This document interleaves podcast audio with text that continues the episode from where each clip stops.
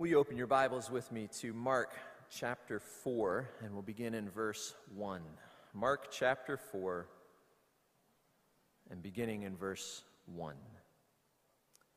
Again, Jesus began to teach by the lake.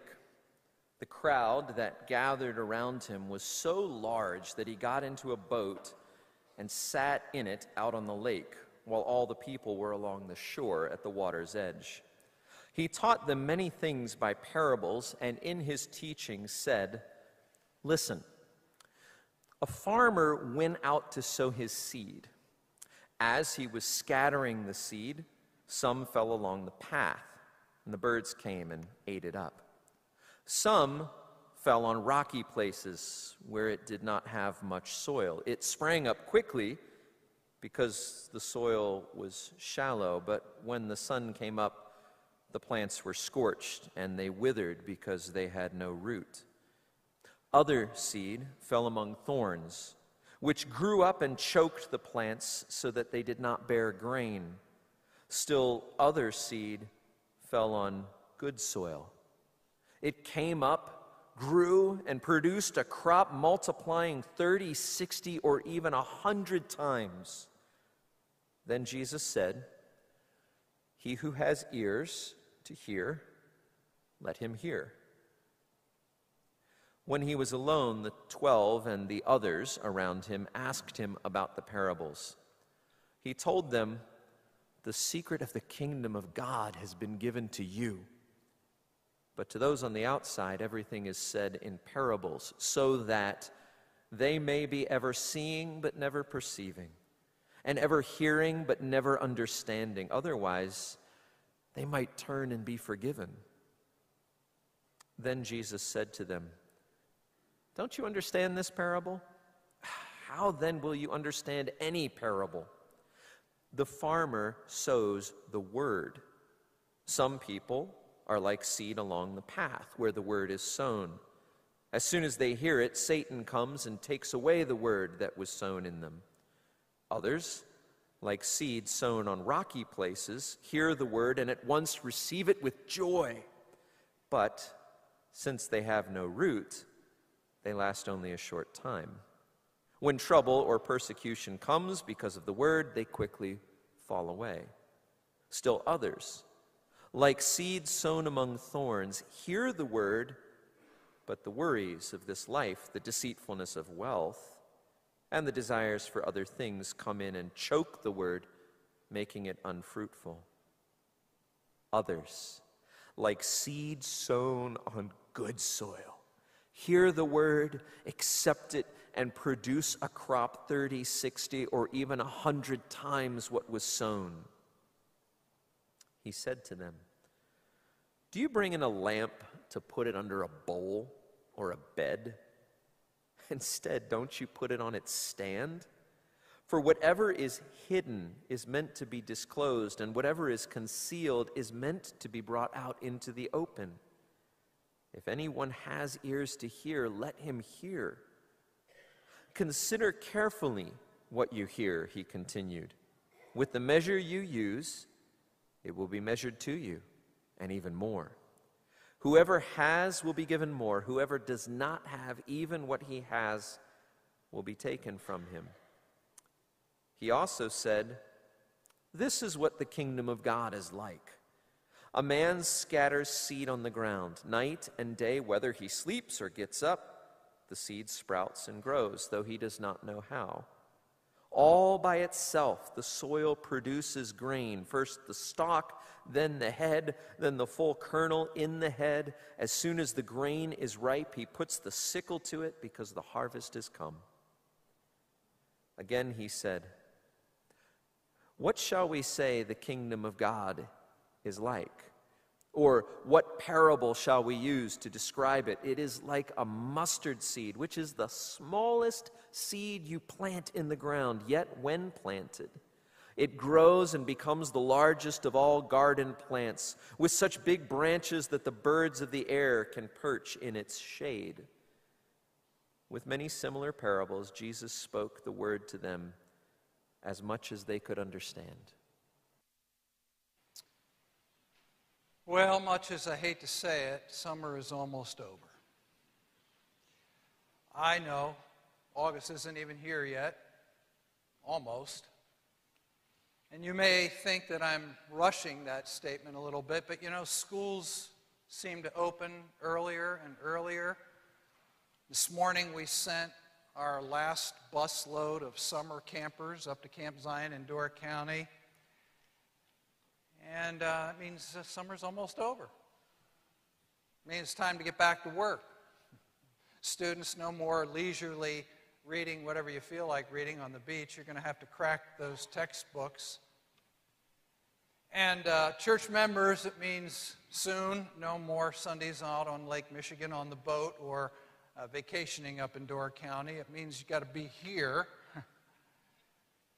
and uh, Awana leaders, pretty soon, your Monday nights are ours. Choir members, going to be time to get back in voice, learn some anthems, new and old. Elders are going to have to strategize about transition. Staff are going to be setting their goals for the ministry year. Time to get to kingdom work. Summer's almost over. So maybe it's fitting that we hear a story about the diligent, hard working farmer who researches what plants will do best on this particular soil with this particular sun exposure and this particular annual anticipated rainfall, who um, clears the rocks out of the field, who fertilizes and then plows the field. Every furrow is straight as a road in South Dakota who then uh, waters, weeds, watches, worries, and wills the seed to grow. The seed that he has diligently planted, marking off a spot every four feet. He's got a stick marked with the right depth, so he pokes a hole and puts a seed in and then covers it up. Hardworking farmer. A fine example to us all. Except that's not the story Jesus tells. He tells about a farmer who slings seed. He doesn't plant it, he doesn't plan for it, he just spreads it, scatters it. And then whether he sleeps in or gets up, hard work doesn't seem to matter in this story. The earth, the soil, all by itself yields a crop. so maybe this isn't the best story for us if we're thinking about the end of summer and time to get back to work. What on earth is going on here? Well, I know uh, part of what's going on here is Jesus is talking about his favorite subject, the kingdom of God. The Gospels say that um, you could summarize his ministry by saying he went about preaching the kingdom. And the good news that he preached was the gospel of the kingdom. And the, the lifestyle he demanded was the righteousness of the kingdom. The hope that he offered was the hope of entering the kingdom. He was all about the kingdom of God. One of the best assignments that I ever got in seminary was to read the Gospels and note every reference to the kingdom of God, and then go back and reread them and, and try to categorize them and see what they say about the kingdom. Uh, when does the kingdom come? Who gets to enter the kingdom? What are the qualifications for entering the kingdom? Um, that assignment didn't require any expensive textbooks or sophisticated software or uh, a knowledge of the original languages. Anybody could do it. You could do it. In fact, I encourage you to do it. You'll learn a lot about Jesus' favorite subject. The kingdom of God is near, he proclaimed. Repent and believe that good news. So, I, I know part of what's going on in this parable of the mysterious growing seed is that Jesus is talking about his favorite subject. And he's also using his favorite method parables or, or stories. Yeah, people like stories. Listeners like stories. Any preacher could tell you that if in the middle of the sermon attention seems to be lagging, not that that would ever happen here, um, and the preacher says, Let me tell you a story, heads come up, eyes open, people are all ears. People like stories. But that is not the main reason that Jesus used stories he tells us in this chapter why he preaches in parables. The disciples ask him about that, and he says in verse uh, 10 or 11 The secret of the kingdom of God has been given to you, my committed followers.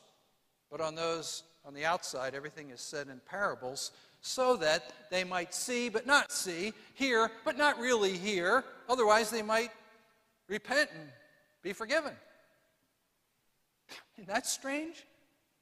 Strange reason to use a particular teaching method to kind of make a division between the people who really want to get it, and they will, and those who don't, and they won't. And let me tell you something unusual about Jesus' use of parables. He's not the only rabbi who taught this way. Scholars have unearthed hundreds of parables from the century before and the century after Jesus. Others used this method, but most rabbis used parables to reinforce conventional wisdom, telling stories to underscore the kind of things that parents try to teach their children when they're still young. We all know that diligence is a fine thing, and so we tell the parable of the tortoise and the hare. Persistence. We want our children to learn to listen to parents' voices and obey, and so we tell a parable about the trouble that a boy got in when he didn't listen to his dad's sudden shouted out instruction in an emergency situation. We tell, as did the rabbis, parables to reinforce conventional wisdom. Jesus, on the other hand, tended to tell parables to subvert conventional wisdom, to introduce new perspectives, to challenge the way his listeners thought. And we see that here in Mark chapter 4. The kingdom of God, Jesus says, is not what you might expect. Uh, those who first heard him teach these parables expected the kingdom of God to come, but they were looking for something dramatic, political, economic, military. Rome would be done for. There would be a Davidic king sitting on the throne in Jerusalem, ruling the whole world. That was their expectation of the kingdom. Nobody before Jesus told a parable in which the kingdom of God is like seed that can sometimes fail, be resisted, be unfruitful. Nobody before Jesus told a parable in which the kingdom of God is like a tiny little insignificant mustard seed that when it does grow is a, well, a bush. The kingdom of God is not what you expect. So, what does today's parable, the parable of the mysterious growing seed, have to teach us? He said, verse 26, this is what the kingdom of God is like. A man scatters seed on the ground.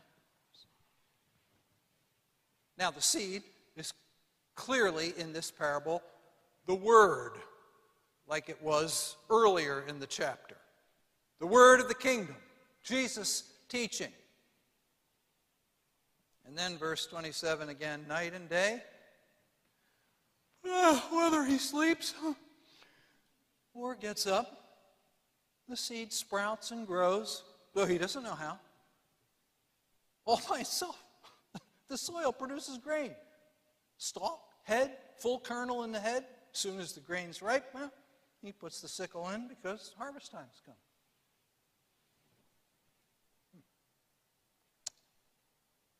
Hmm. Not what you would expect. Let me tell you a story.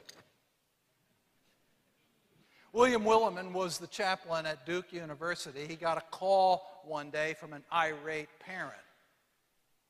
A father who had sent his daughter to Duke to prepare for law school.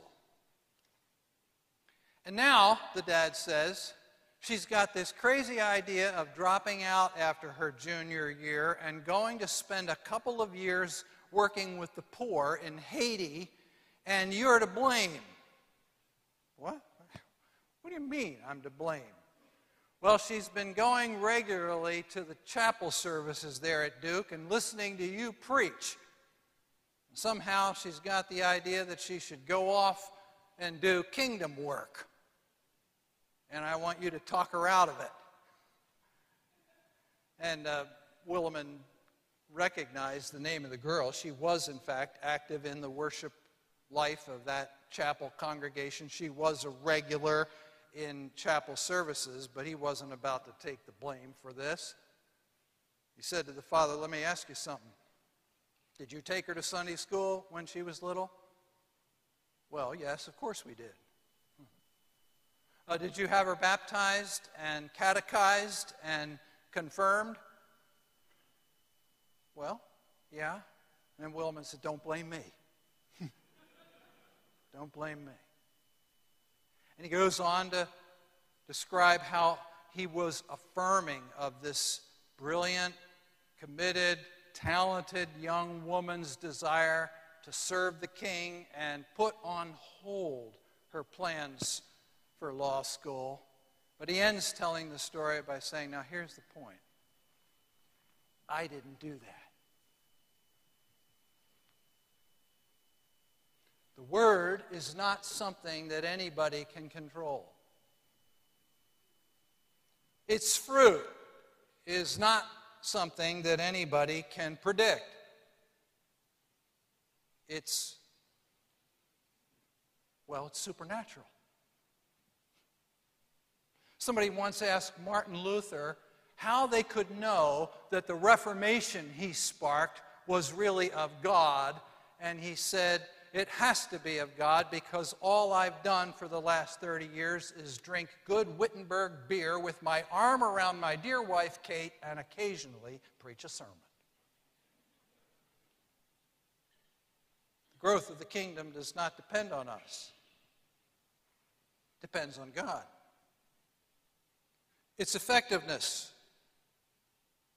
the effectiveness of the seed, the word, fruit that it might bear doesn't depend on us, depends on God.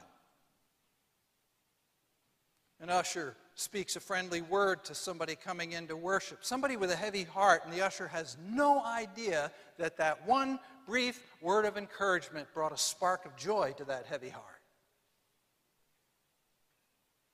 Or you give a word of witness to a colleague at work, and as far as you can tell, it went in one ear and out the other, but little tendrils of kingdom go out into her heart.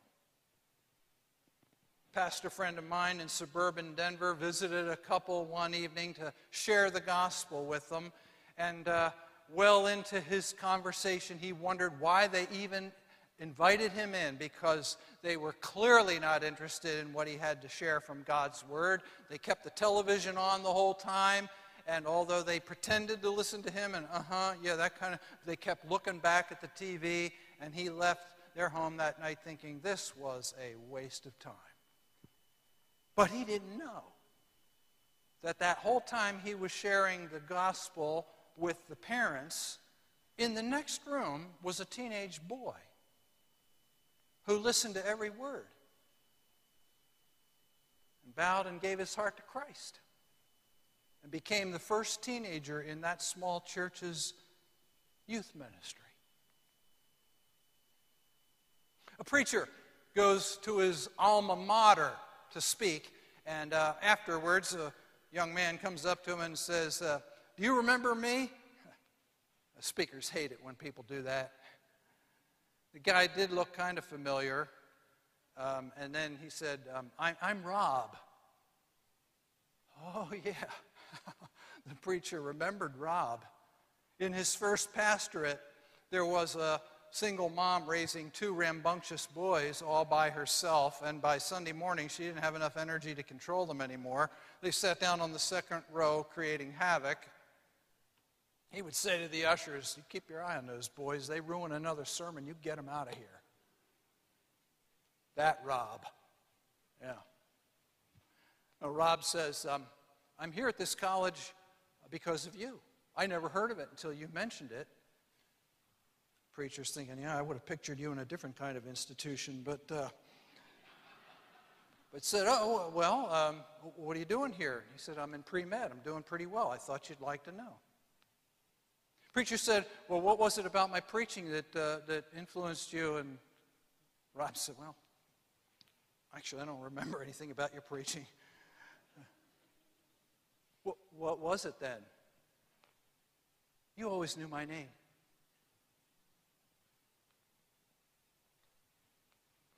Remember a name. Little tiny mustard seed. Insignificant. But bears fruit. Whether the farmer sleeps or gets up. You can see why a book about the parables lumps this one with several others under the chapter title, The Kingdom of God is Not Under Your Control.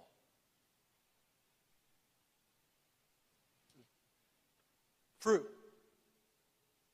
seed, it's not up to us, it's up to God. Now, choir members, I still hope that come fall you will take the music home and learn your parts. Awana leaders, you got to be here. You got to be here faithfully. And you got to love on those kids. And you got to memorize the verses that you're asking them to memorize. There are other parables about hard work. And Sunday school teachers, you can't just throw your lesson together. You got to study between Sundays. All of us have heard sermons or Sunday school lessons that felt like they were just thrown together, and we'd prefer the kind that had a little work put into them. And elders are going to have to strategize during these months of, of transition. There, there's work for us to do. After all, Martin Luther really did do more than drink beer and hug his wife. Everybody, let's look for some opportunities to sling seed this week. When we do, if anything good comes of it, we will know what Paul and his colleagues knew in 1 Corinthians 3. I planted the seed, Apollos watered it, but God made it grow. So neither he who plants nor he who waters is anything, but only God who makes things grow. Well, let's pray about that. How thankful we are, or should be, our Father, that it all depends on you. Oh, yes, you use us, and in that sense, the work of the kingdom depends on faithful, obedient servants. But it's your kingdom. It's your power at work in us. It's you who motivate us. It's you who give us the right words. It's you that leads the prayerful boards and committees as they strategize. It's you who gets all the glory, all the credit. And uh, we know, at least when we're thinking clearly, that we didn't do all that much. But what a privilege it is to do what little we can. Help us sling some seed. For Jesus' sake and in Jesus' name, and let all his people say, Amen. Stand, won't you, for the benediction?